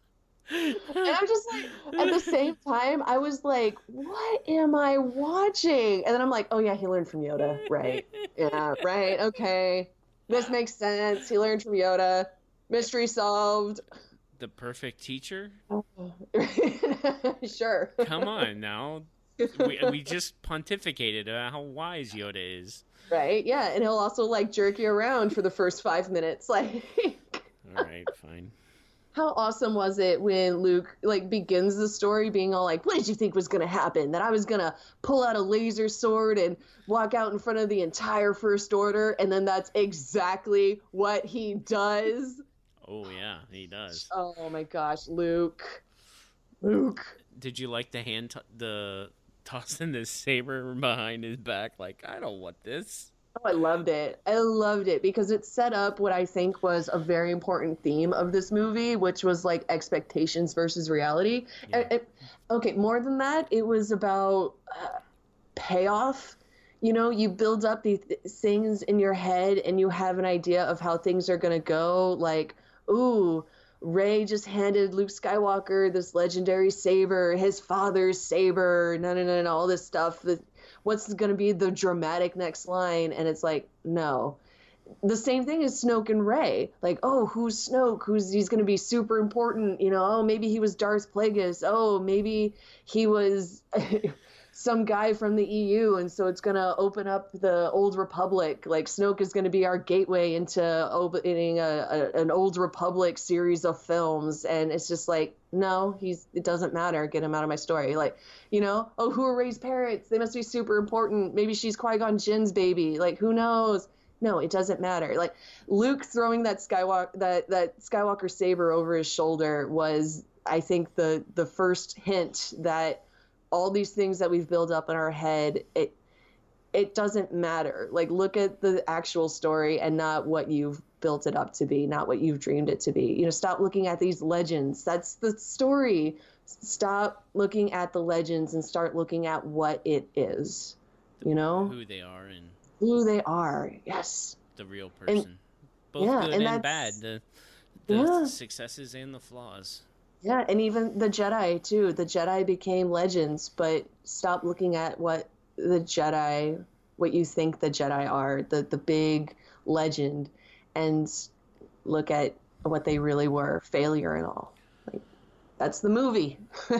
were you sad that Luke died, or were you? Well, let me before I get there. Mm-hmm. Were you Mhm. surprised with the for, the force projection of Luke still on Ahch-To and I was projecting himself? yes, I was surprised because I, I, I, I thought something was up when Luke first appeared to Leia. I did not think he was actually there. I thought it was a mental force link, which, which then it turned out to be, because of the way everybody went still all around Luke and Leia. Mhm. I was like, oh, this is just like Kylo and Rey's force Skype call. You know, like I was like, oh, okay, so that's what's going on. He's not really here. He's just mentally linked with Leia. I'm like, okay, that's cool, that's fine. But then he handed her the dice, Dice. the Millennium Falcon dice, and I'm like, wait, he can't actually hand her something, so he must really be there. And then he saw th- C3PO and winked at him. And I'm like, okay, well, he can't force link with a droid, but apparently he can. Like, so I was like, okay, so he must really be there. But then I started getting really annoyed, like actually like angry in my seat because I'm like, okay, he must have taken a shower because his hair is way more brown. Yeah. And also he stopped to get a haircut because his hair is way shorter. I'm like, Luke, you just had a whole speech about vanity and you stopped to get a haircut on your way here. Okay. It, it's shorter. He's wearing a different outfit. Yeah, and then I got and then I got mad again when uh when he pulled out the Skywalker saber, and I'm like, didn't we just break that, or did, are we just gonna be lazy enough that you that your hilt just happens to look like the Skywalker saber? Okay, Yeah. like I started getting like really upset about this scene, and then oh. He's not actually there. It is a force link, and I I was so blown away. Like I was so I was so ready to be mad and nitpick. Like I Did- was I was blinded by my anger. Did you want his saber to be the Luke Sky, the Anakin Skywalker blue one, or did you want it to be the Return of the Jedi green one? um, I don't know if I had a preference. I I I one I was mad that he was picking up a lightsaber in the first place because kind of the point of the original six film saga was that it took six movies for a Jedi to put down his lightsaber. Yeah. And and I thought it was just really important that Luke laid down arms, and so I didn't I didn't want to see him pull out a lightsaber, Mhm. but then I, I got what I wanted. Luke doesn't pull out a lightsaber in this movie. I mean, he does in the flashback, but it's shown as a really bad thing. Yeah. The fact that Luke ignited his lightsaber against Kylo is a bad thing, and it had bad consequences. Mhm. So I love I love that. I love that anytime Luke actually pulled out a lightsaber, it was shown as no no no. Lightsabers don't solve problems, you know? Yeah. And so I was just upset. Yeah, I was upset that he was pulling out a lightsaber and I was upset that he it was a lightsaber that we saw get torn in half. You know, or or at least it was like a replica of it. I I didn't really know. I was just kind of like like I said blinded by my anger and I wasn't sh- sure what I was feeling or what I was watching. But then it was all okay in the end because he wasn't really there. You know, he he approached the conflict in his own way, in his own very awesome Luke Skywalker way. I I saw his force projection to be very Mhm. similar to what Yoda does in Rebels with Ezra on Lothal, Oh, mm-hmm. because Yoda's on Dagobah, and yet he projects himself to appear to Ezra in the temple on Lothal, um, Mhm. while he's still alive. So like, I feel like we've seen it before in Rebels of what Mhm. Luke did. Do you feel like Luke had to die at the end of this movie? Did he have to? No, because you can write a story to do whatever you want. but am I satisfied? Yes. Am I kind of I'm kind of glad that he got such a peaceful end. You know, not not every character I think should should go in like a huge blaze of glory. You know, Sure. I am glad that that kind of like Yoda, the sun just set on his time one day. You know, like Yoda just one day was like, oh yeah, night must fall. You know, it it happens to everybody, and he was okay with that, and it was so beautiful and moving the way Luke just stared at the sunset. Yeah. Could start crying again. It's Like- okay. Oh, it it I was satisfied. I mean, to answer your question, I don't think he had to die, but I am relieved that Luke Skywalker got a peaceful end. He deserved it after everything Luke's been through. That I think that was the best way to go. So do you think mm-hmm. he died from just being his night had fallen, like he had reached the end of his life, or do you think that he died from his confrontation with Ben, or the Force projection? Um, I think I think yes, the force projection took a lot out of him. Um, Kylo made it clear that you had to be immensely powerful to do that, and that even the attempt would probably kill Rey. I don't know how much we should believe Kylo, but I, I believe I, I believe him that that this is a huge feat what Luke did. So I believe it took a lot out of him, but I do think it was mostly just that his time had come and he had fulfilled his purpose and done what he needed to do. He had he's given so much to this galaxy, you know. He's given us everything, and the least we can do is just let him go. You know, let him let him rest. Yeah. Honestly. and and like I said, it really did feel like the best way because he just got to stare off at the sunset. I can't think of. Did you Anywhere see he'd rather be. suns? Mm-hmm. Yeah, there was two suns up there. I didn't I didn't realize that um, Ahch-To had two suns, but I it's don't really think nice. it does. You don't? No. You think he was kind of forcing himself to, To look at? relive that moment of the binary sunset. Yeah. Hmm, like maybe kind of mentally projecting himself to Tatooine.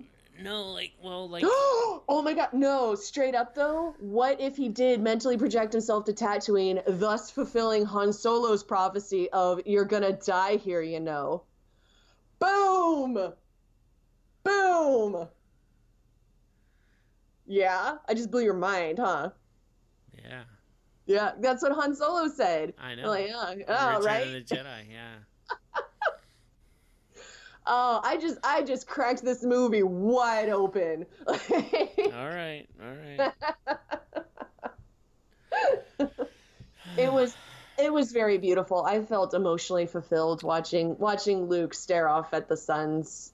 And because that that was all I could think of when when Luke saw that that first sun going down. I didn't even really think about the binary sunset, though I guess I should have. The first thing that popped to my mind was Yoda saying, "Night must fall." Yeah. and but then but then when it was revealed that there are two suns in their setting and then of course his music started to swell the binary sunset i that's of course when i went oh oh of course this is luke's happy place like Yeah. it's oh wow wow what a scene just well done well done everyone good job Okay, I hope everyone has like followed all of our conversations, how they've ebbed and flowed and taken several turns. Um, much like much like this movie well, yeah, exactly. Hold on to your butts. Um, we uh tweet tweeted stuff out this week or Sure. today, Mm-hmm. Oh, asking for uh, our listeners' responses to the Last Jedi, Mm-hmm. and we got a few of those. Do you want to read some of those? Do you want me to read one? Um, I can, yeah, I can read some. Uh, we did, we got one email. I want to save that for last, and it's quite long. I don't think I'm going to read the whole thing, but I do want to pick out some highlights from that for us to talk about. Okay. But let's start with let's start with tweets. Do you want to read any of the tweets, or should you want me to just go through them? I do love to read. You know that I love reading the stuff out loud. If you love reading, I don't want to rob you of that. But if you Oh, want me I to do- read one, I, I will do that. No, I love it. I love. I, I actually love sitting down and reading stories out loud. I, I do that a lot. you know. Uh, all right. So this is from uh, uh, our friend Andy, good friend of the show, uh, who is at SW Ramblings on Twitter. Uh, just Star Wars ramblings. So obviously has a lot of Star Wars feels uh, about this movie. Andy says, "I'm all kinds of messed up." Lots of quote, "What the wait? What? How did? Ah, that's amazing." I'm seeing it again tonight, but I'm pretty sure it's my favorite Star Wars film. Yeah, You really captured the emotion of that tweet. I, I'm, I'm rather impressed.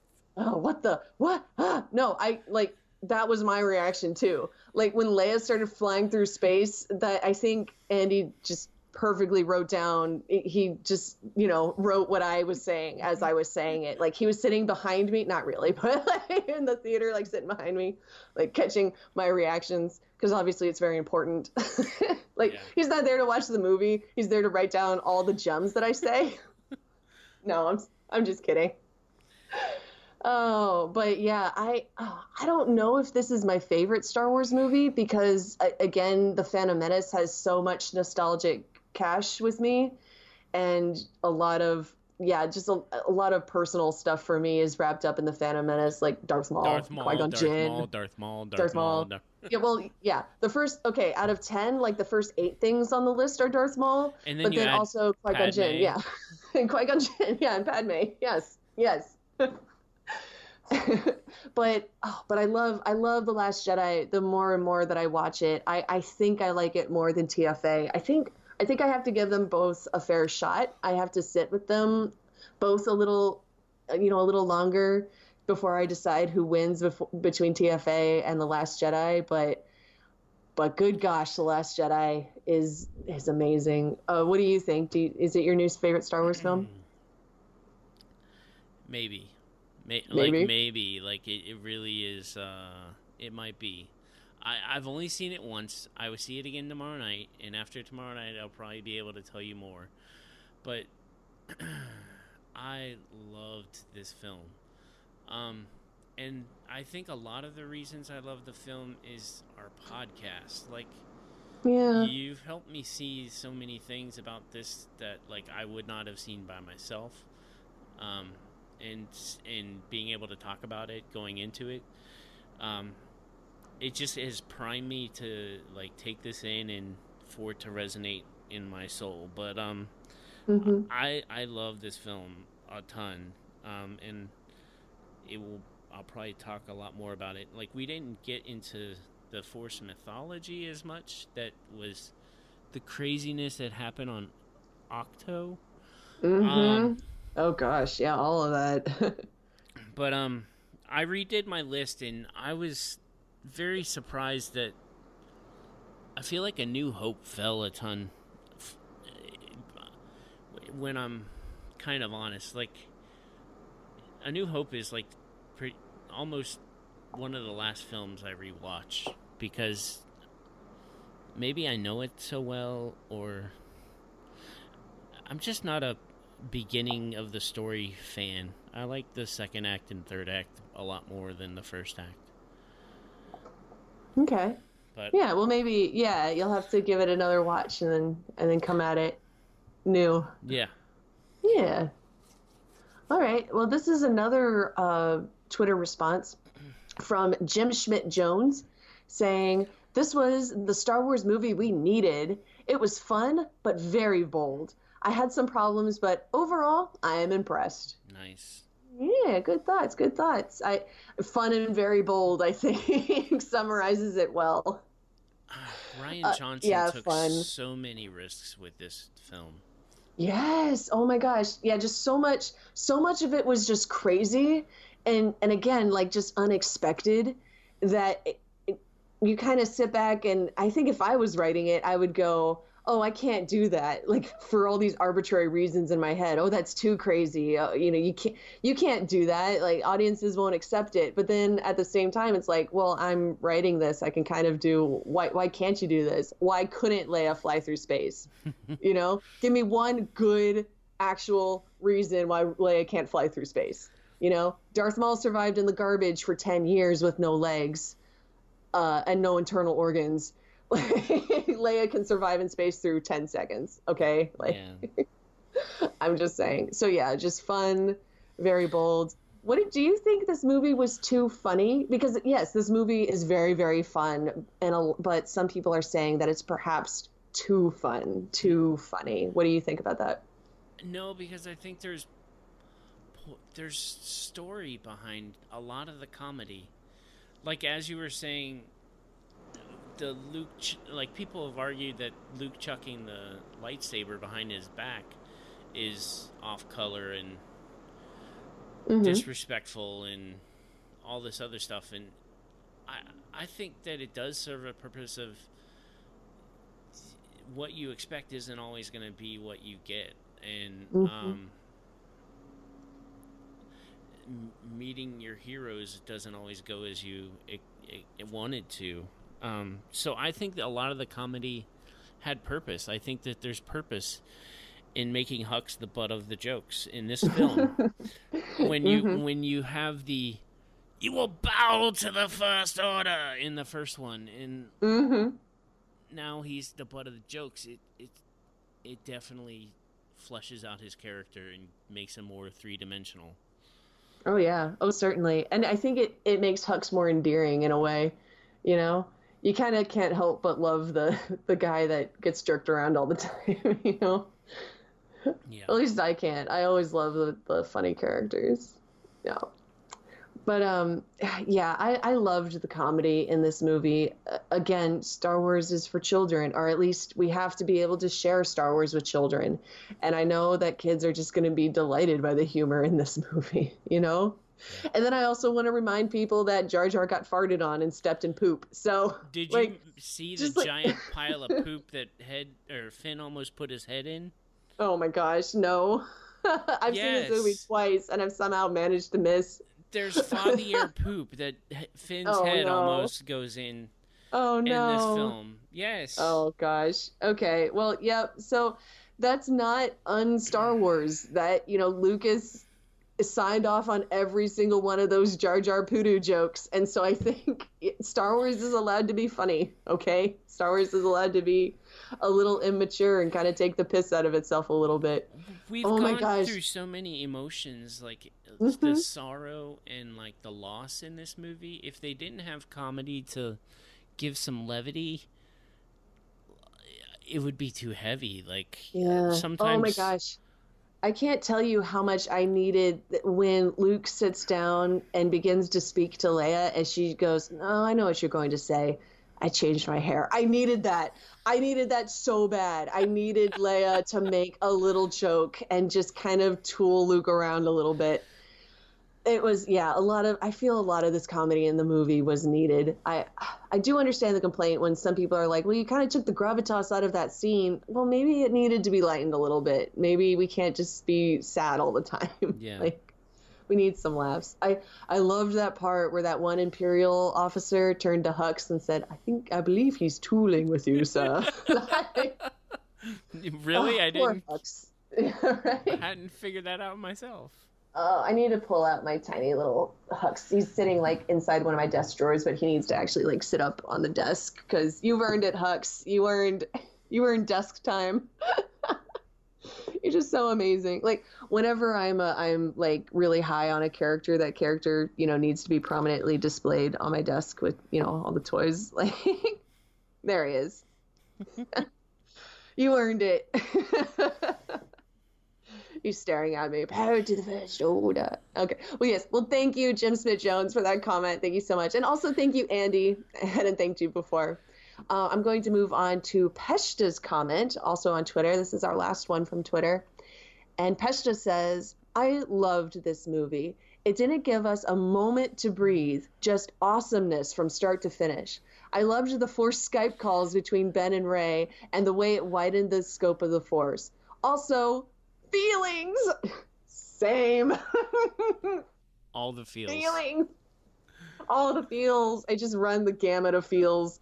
Also, yes, I'm joining you, Peshta, on the whole just team Skype calls. I, I'm shipping it. I'm here, and just I guess even even if I didn't ship it, though I can't imagine those scenes are still really compelling because Rey and Kylo are such strong characters, and it was just fascinating to see them go from like shooting each other on site to sitting down and having a really open vulnerable conversation about how alone they are and how they could Oh yeah. you know possibly lift each other up and help each other you know when when he just rey says i've never felt more alone and kylo says you're not alone well, like oh gosh he, oh he said, Yeah. like she doesn't matter to other people because she's not a no one. But Mhm. he's like, but you matter to me. yeah Like that Gosh, was that another like, oh yeah. that got me hard that got me really hard because in so many ways that's what Rey has been looking for. It, it's at the same time what she's feared and what she so desperately wants. She's afraid of being no one and being worthless and unwanted and unloved. She is so afraid of being nothing. And she believed for so long that she needed someone to lift her up. Like she in herself was not enough. She needed a legend like Luke Skywalker to turn her from nothing into something. And so for, you know, uh, Ben to offer her but you're not nothing to me. Yeah. I I want you. I, you know, he he wants her around, needs her. You know, all this stuff. He is offering her the acceptance and the belonging that she has wanted for so long. He is but of course, that's in front yeah, of her, right. not behind. Yeah. hmm At least, at least that's how he's presenting himself. But of course, you know, Rey can't be can't be part of his kingdom of evil. You know, kind of like Padme. She's like, oh no, don't, don't. You're going down a path I can't follow, Anakin. You're breaking my heart. Like, oh gosh, that. So yeah, that hit me real hard when when Ren offered when Ben I want to I want to start calling him Ben, but it's hard because you know I want to believe that that's who he really is. He's still Ben Solo. Yeah. When he when he offered Rey what she has been looking for, it oh it hit me. Oh gosh. Oh, I it's hard. I would like to see them like kind of push for some Academy Awards for Adam Oh. and Luke, hmm and also like Rey would be up there too. Like it's just All of them, yeah, yeah. I thought that this is this cast is so good at acting. Like they're f- way better than yeah. Yeah. Oh gosh. These yeah, these were all amazing performances. I haven't even I haven't even talked about DJ. I want to talk about DJ so bad. I have thoughts and feelings about DJ We're that ta- are a lot stronger than I thought they would be. Like oh what were you gonna say? We're talking again in three days. Oh yeah, I know. Okay, but remind me. Let's write it down. I have thoughts about DJ. Okay. Oh, I need I need his toy now. Also, like I need. Oh, I have so many feelings about DJ. All right. yeah. Were they positive or negative? They are. uh, You'll see. You'll see. I just have thoughts. I have thoughts. Okay. because I think he's a really important character, e- especially. Yeah, no, he's not really important. Like, oh, who are his parents? Like, is he a secret Skywalker? No, not that kind of important. But he, much like Rose, is super important in culminating Finn's arc. And this movie wouldn't be the same without him. And I am so done and frustrated with everybody who is saying that you could have cut out Canto Bight and DJ was pointless. Why did we need him? You know what? I'm just gonna go in here All now. right, I'm gonna do it now. Go you know why we need a DJ? We need a DJ because he is our cautionary tale for Finn. He is what Finn would have become if you know if Finn hadn't decided to to choose a side. That was the culmination of Finn's arc. Was finally uh, picking a side, becoming. You know, he looks down at Phasma and calls himself Rebel Scum. Oh my gosh. Okay. Yeah. I, I actually, I, I had this fight, you know, I was texting again and it was all like defending DJ. So I'm just going to read you what I wrote because again, I just like, I was so proud of what I wrote because I went off defending DJ. Um, Oh, oh, okay. So this person said, uh, "Oh, I hated that Finn's arc was exactly the same. He, you know, had to learn to stop running." And I said, "I disagree, especially with all the stuff you said about Finn. His arc was not the same. In the first movie, he learned how to care about one person. In this movie, he learned to fight for a cause. He also learned the difference between fighting back out of anger and saving what you love. Finn did a lot of growing in this one, doing a, due in a large part in Rose, sorry, due in a large part to Rose, but also in large part to DJ, who was what Finn would become if he didn't learn to choose a side. Because DJ wasn't a bad person. He gave Rose back her necklace and showed that he was capable of small personal relationships, Right. just like Finn with Rey. But DJ refuses to pick a side in this war, just wants to look after himself Right. and perhaps a few select people. Finn's arc culminates when he learns to fight, live, and die for a cause. So that yeah, that's DJ. Finn wouldn't have learned that if not for DJ. You know, um, Finn and, and DJ have conversations where DJ's like, "Hey, let me learn you something big. Don't get involved. Don't pick a side." which is what Finn's been doing all along. Yeah, he cares about individual people. And yeah, it, it didn't make him a bad person to want to run and to take care of the people that he cared about. But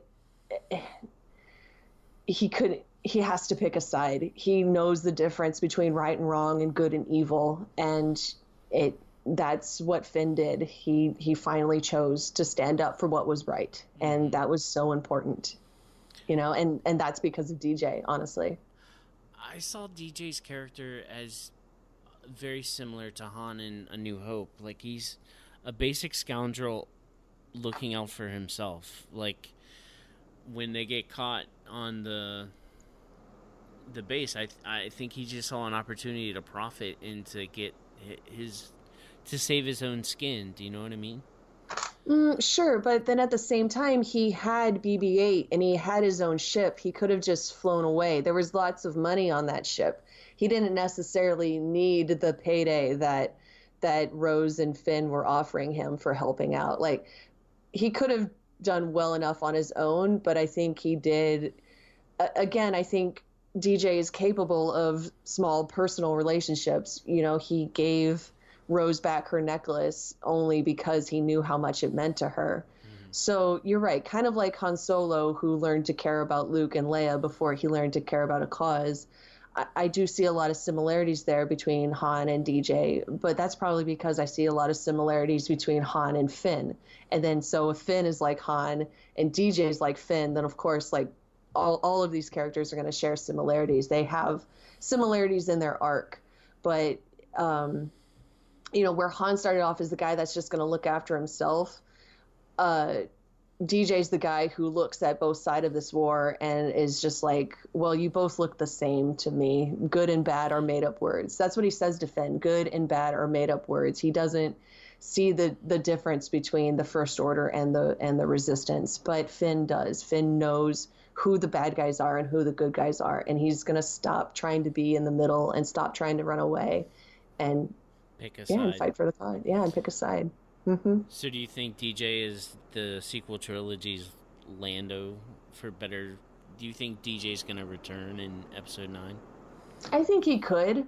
I also think it was a huge mistake to give him Ezra's scar, you know, because I was so distracted by that. Admittedly, yes, um, DJ's scar is on the opposite cheek as Ezra's scar, but they're identical. You know, it's the two horizontal, you know, swipes across his cheek, you know, right under his eye. And so I couldn't stop looking at it and I couldn't stop thinking of him as Ezra Yeah. and I hated it because I wanted to appreciate DJ as DJ and not be going, oh, is he a secret Jedi? You know what I mean? Yeah. So I'm like, I think that was such a huge mistake. Give him his own distinct scar.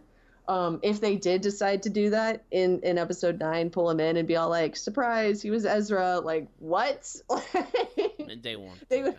no, they won't do that. Also, they would have some splaining to do for how Ezra got from point A to point B. You know, how did he get here? Yeah.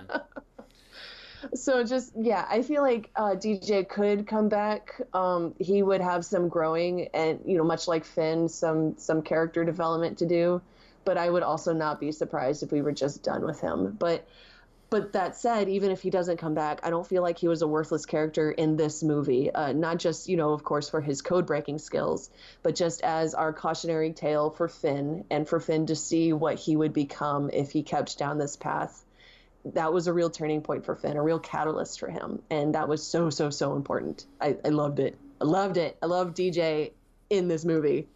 Love it. Cool. A lot of people are underwhelmed by him, but once Ah, again, I think you see Mhm. things that people don't see. Like I don't, I don't think Mm-hmm. a lot of people see the parallel, the cautionary tale of Finn in DJ's Mm. story. Yeah, well, I would I would just ask them to watch it again and to hear the things that DJ says to Finn when he tells Finn, "Don't pick a side." You know, all, all this stuff. I would I would just ask them to watch it again. That's what I say when when people are like, "Oh, I hate the prequels. I don't get the prequels." I'm like, watch them again. You know, keep an open mind. Yeah. Well, let's uh, yeah, let's move on to our last bit of feedback. Okay. Um, yeah, this is from our good friend Andy, who uh, after uh, after sending us uh, Twitter feedback was like, "Wait, I can email you guys." and then kindly did. Yes, you guys email us if you have character if you sorry, if you have thoughts that are longer than the character limit on Twitter. I love it. I love reading this stuff, uh, and I love you know saying it out loud on the podcast. It's tons of fun. Um, Andy had quite a bit to say, starting with "Ah, I love this movie!" all caps, tons of exclamation points. Love it, Andy. Thank you. I love the enthusiasm. Bring it. Just bring all the enthusiasm. Uh, he says, um, oh gosh, lots of things. He broke it down into sections for us, like uh, um, about uh, Finn and Rose, saying, I can't even articulate why I love their dynamic. I just did. It felt real it felt more real than most Star Wars relationships, and Rose's rescue of Finn gave us the best line in the film, in my opinion. Quote, We don't win by destroying what we hate, we win by saving what we love. Oh my ah, gosh, that's so That good. was so good. Yeah, that's exactly what what Andy wrote. He wrote, Ah, that was so good. yes. thank you, Andy. And oh, thank you so much for sticking up for Finn and Rose's relationship because, again, I just don't feel it, but I really want to hear from people who do. Like, absolutely make a shipper out of me. I want to understand, you know? So, yes, it, it's so interesting to hear from somebody who really gets and loves their dynamic. Like, yes, thank you so much for that, Andy um, also says, Leia, I'm not a loud person in the theater. I'm usually really reserved and I just absor- absorb the film. But the moment when Leia force pulled herself to the door was the first time of many when this movie made me freak out audibly. Leia yes. has the force. Like, yes. That's kind of important. Like Oh yes. Uh oh my gosh. Okay, I'm gonna read three more things from Andy. Uh, Andy says, Rey and Kylo, as a thoroughly anti Reylo fan, I loved how they handled the Force Connect calls, allowing people like me to see no romance in the connection while letting the Reyloers have an open door. Yeah, okay. No, I again, like I don't. I, I am Reylo, obviously, very pro Reylo, and I I am interested in what non Reylos think of those interactions because to me as I've discussed at length tonight, I saw so much tension in those reactions, in those interactions, so much chemistry. Just it, it really seemed to me like some sort of romance was building between them, and I'm so interested. I I do like how Andy says that that he likes how those scenes were handled because even he doesn't like Reylo, so he was able to watch those scenes without any romance. Right without reading romance into it while at the same time obviously i got a ton of romance out of it. That is very very interesting. Um I, I guess it really does just depend on your on your point of view so right? it's more about the viewer and less about the mm-hmm. actual content of the scene. Like yeah, it's I, what, what do you bring into the scene is what that's fair. sway it one I, way or another I have to, I yeah, I, I want to talk to Andy more, and because I, I would love to understand h- how he doesn't see romance in, in, a scene where Rey uh, looks at Kylo shirtless and is so obviously uncomfortable with how attractive he is. Like, why would that be in the movie? No, this is an honest question I have. Is like, why would that be in the movie if we weren't trying to build up sexual tension between these two? You know, so so yeah, that, that's just a question I have, and I would love to hear more thoughts. Uh, if any of our listeners, you know, don't like Reylo and, and, can approach the, the topic in a in a non hateful, non judgmental way, you know, in a not in a you hate Reylo, so you're disgusting. You know, th- those aren't the kinds of comments I'm no, interested no, in. But yeah. if it's like, yeah, exactly. If it's like, well, I don't see Reylo, and here's why. I love to have that conversation. Absolutely, any like, day. Like the touch. Like, how was the mm-hmm. touch not intimate? Yeah. yeah we will be recording very shortly, so if you want to send us another email, feel free, and we can yeah, discuss absolutely. this further very soon. Yes, any of our listeners want to send in more thoughts? Yes, please do. We will we will have another Last Jedi conversation very very soon. Uh, next next week, in fact, we'll we'll yes send us your thoughts. um. Oh, and, okay. Uh, two more things from Andy uh, about Rey's parents. Oh oh no, I can't hold it back the dickish fanboy is too strong. I called it. I bleep called it. they they are no one. Ha ha ha! I was right. People called me crazy, but I was right. No, okay, no, seriously. I do like that they're moving away from the quote unquote chosen one stuff and letting just random people be their own heroes. Well said, Andy. Yes. That's how I was feeling about the no one. I don't know, Brian. I don't feel like I, I asked you earlier how how you felt about her being no one. Were you were you kind of hoping for more, or are you just like, hey, whatever about it?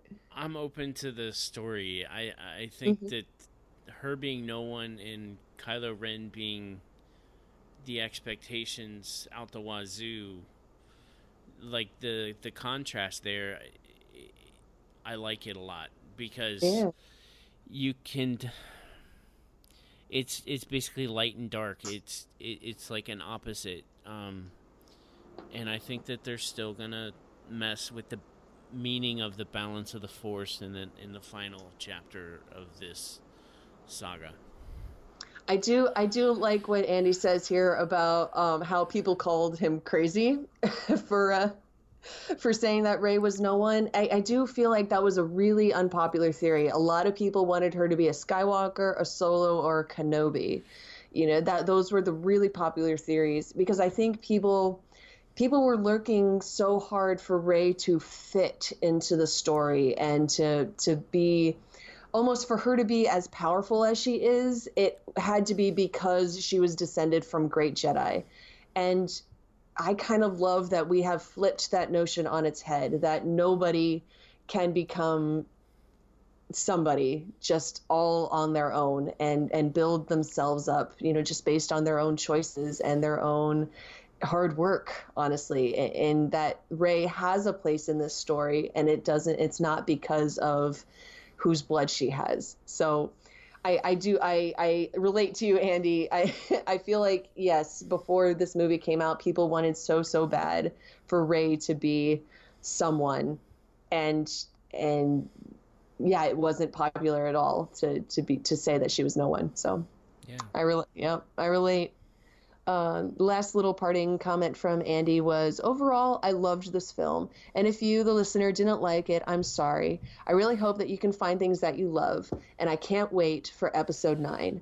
Oh, Keep up the great work, guys, and have a great one. Thank you, Andy. Oh, that was very sweet. Thank you so much for the comments. Uh, sorry we didn't read it all. thanks, man. I appreciate it. Thanks, man. Yeah, and and I agree. If I know that the Last Jedi is a little contentious right now, people are are trying to figure out how they feel about it and figure out how it ranks in their, you know, overall. Uh, you know, ranking of Star Wars movies, and it, it it's a tough time because because we're all kind of emotionally raw. And so if you didn't like it, I, I really hope that there will be another Star Wars thing that you do love, uh, or or at least I hope that maybe after a few more viewings you uh, will uh, maybe like this movie more. Yeah. Maybe some of our discussions will help you see things you didn't see before. Yeah, that would be nice. Oh, that would warm my heart so much if somebody was like, "Oh, you know, I I appreciate this movie more after after you guys talked about it." Yeah. And Brian, yeah, when you said that earlier that I helped you kind of see the the Leia stuff in a different light, you know, yes, that warms my heart so much. I'm I'm really glad. Like it, it totally does because I was, I was bummed about two things about this movie, and Mhm. they they were, yeah, just two things. Um, I did not like the Yoda puppet. I wanted my CGI Yoda back. Um, Mhm. and then I wanted closure for Leia, and now I really have to re- rewatch it tomorrow and s- see if I feel it in that final scene, and I I may f- finally get the closure that I wanted. Um, looking at it from that perspective, so I really appreciate you sharing that with me. Yeah, I hope yeah, I hope it it feel brings warm feelings to your heart. It probably will But because. I love this film so so much. Mhm. Um, Yeah, just think about yeah, when when Leia tells Rey that she has what she needs, they they have everything that they need. Pretend that she's talking to you and telling you that you're going to be all right. You don't you don't need to keep looking for Leia, you know? yeah. It's gonna be okay. Hey, yeah, yeah. Ah, this movie, this movie, gosh, messed me up good. Messed me up in the best way. I can't wait to talk to you about it more. Honestly, go to your yes, go to your second viewing, and then we'll we'll talk to you about it again. I'm telling you, we didn't touch the Force mythology and the ancient Force text. Oh my gosh. Oh uh, yeah. Well, I'm going to at least one more viewing before we record again. Uh, possibly two more viewings, and I, I, do intend to. I want to um, bring a little notebook into the theater and write down my thoughts. So I'm sure I'll have plenty more to say when when we talk again. Okay. And I'm so excited. Like we just spent like almost two hours talking about this movie, and I feel like I, I've just scratched the surface. I have so much, so much to say. We've. I really hope everyone was able to follow our trains of thought. Um, mm-hmm. I tried to make them make sense, but I'm sure they took a few strange turns at some point oh, yes. or another. Yes. uh, well, gosh, I think, I think, yeah, we should just wrap it up here. And of course, thank everybody for listening. Wow, gosh, yes, thank everybody for listening. It, it just makes me so happy to do this podcast and just pour out all of my feelings about the Last Jedi. uh huh. Yeah. Yeah, it was but, so much fun. Yeah. Um, of course, if you want to reach out to Moon Jockeys, you can do so on Twitter at Moon Jockeys Pod. Uh, we always love it if you guys send us comments or vote in our polls. I'm sure we'll have a Last Jedi poll up on Monday. Possibly. Yeah, we'll see. Um, of course, if you have longer thoughts that you want to share with us, you can email us at um, moonjockeys.podcast at gmail.com. Brian, if people want to reach out to you personally, where can they do that? at Balls and Play on Twitter and Instagram. lovely, lovely. I'm sure people will do that. And if they, anybody wants to follow me personally, you can do that at Poe Hot Dameron on Twitter. Poe's my boy. Poe, oh gosh, I don't think that handle's ever going to change. My love for Poe has grown so much. So yeah, that just about wraps things up here for us at Moon Jockeys Podcast. Again, big thanks for everyone listening. If you enjoy the show, it always helps us out if you rate and review us on iTunes. If you say something nice in your comment, I will read it out loud on the air and give you all the kudos in the world. We would really appreciate that. Thanks. We would. Uh, yes, please. we would very much appreciate it. But until next time, just remember that the force will be with you always.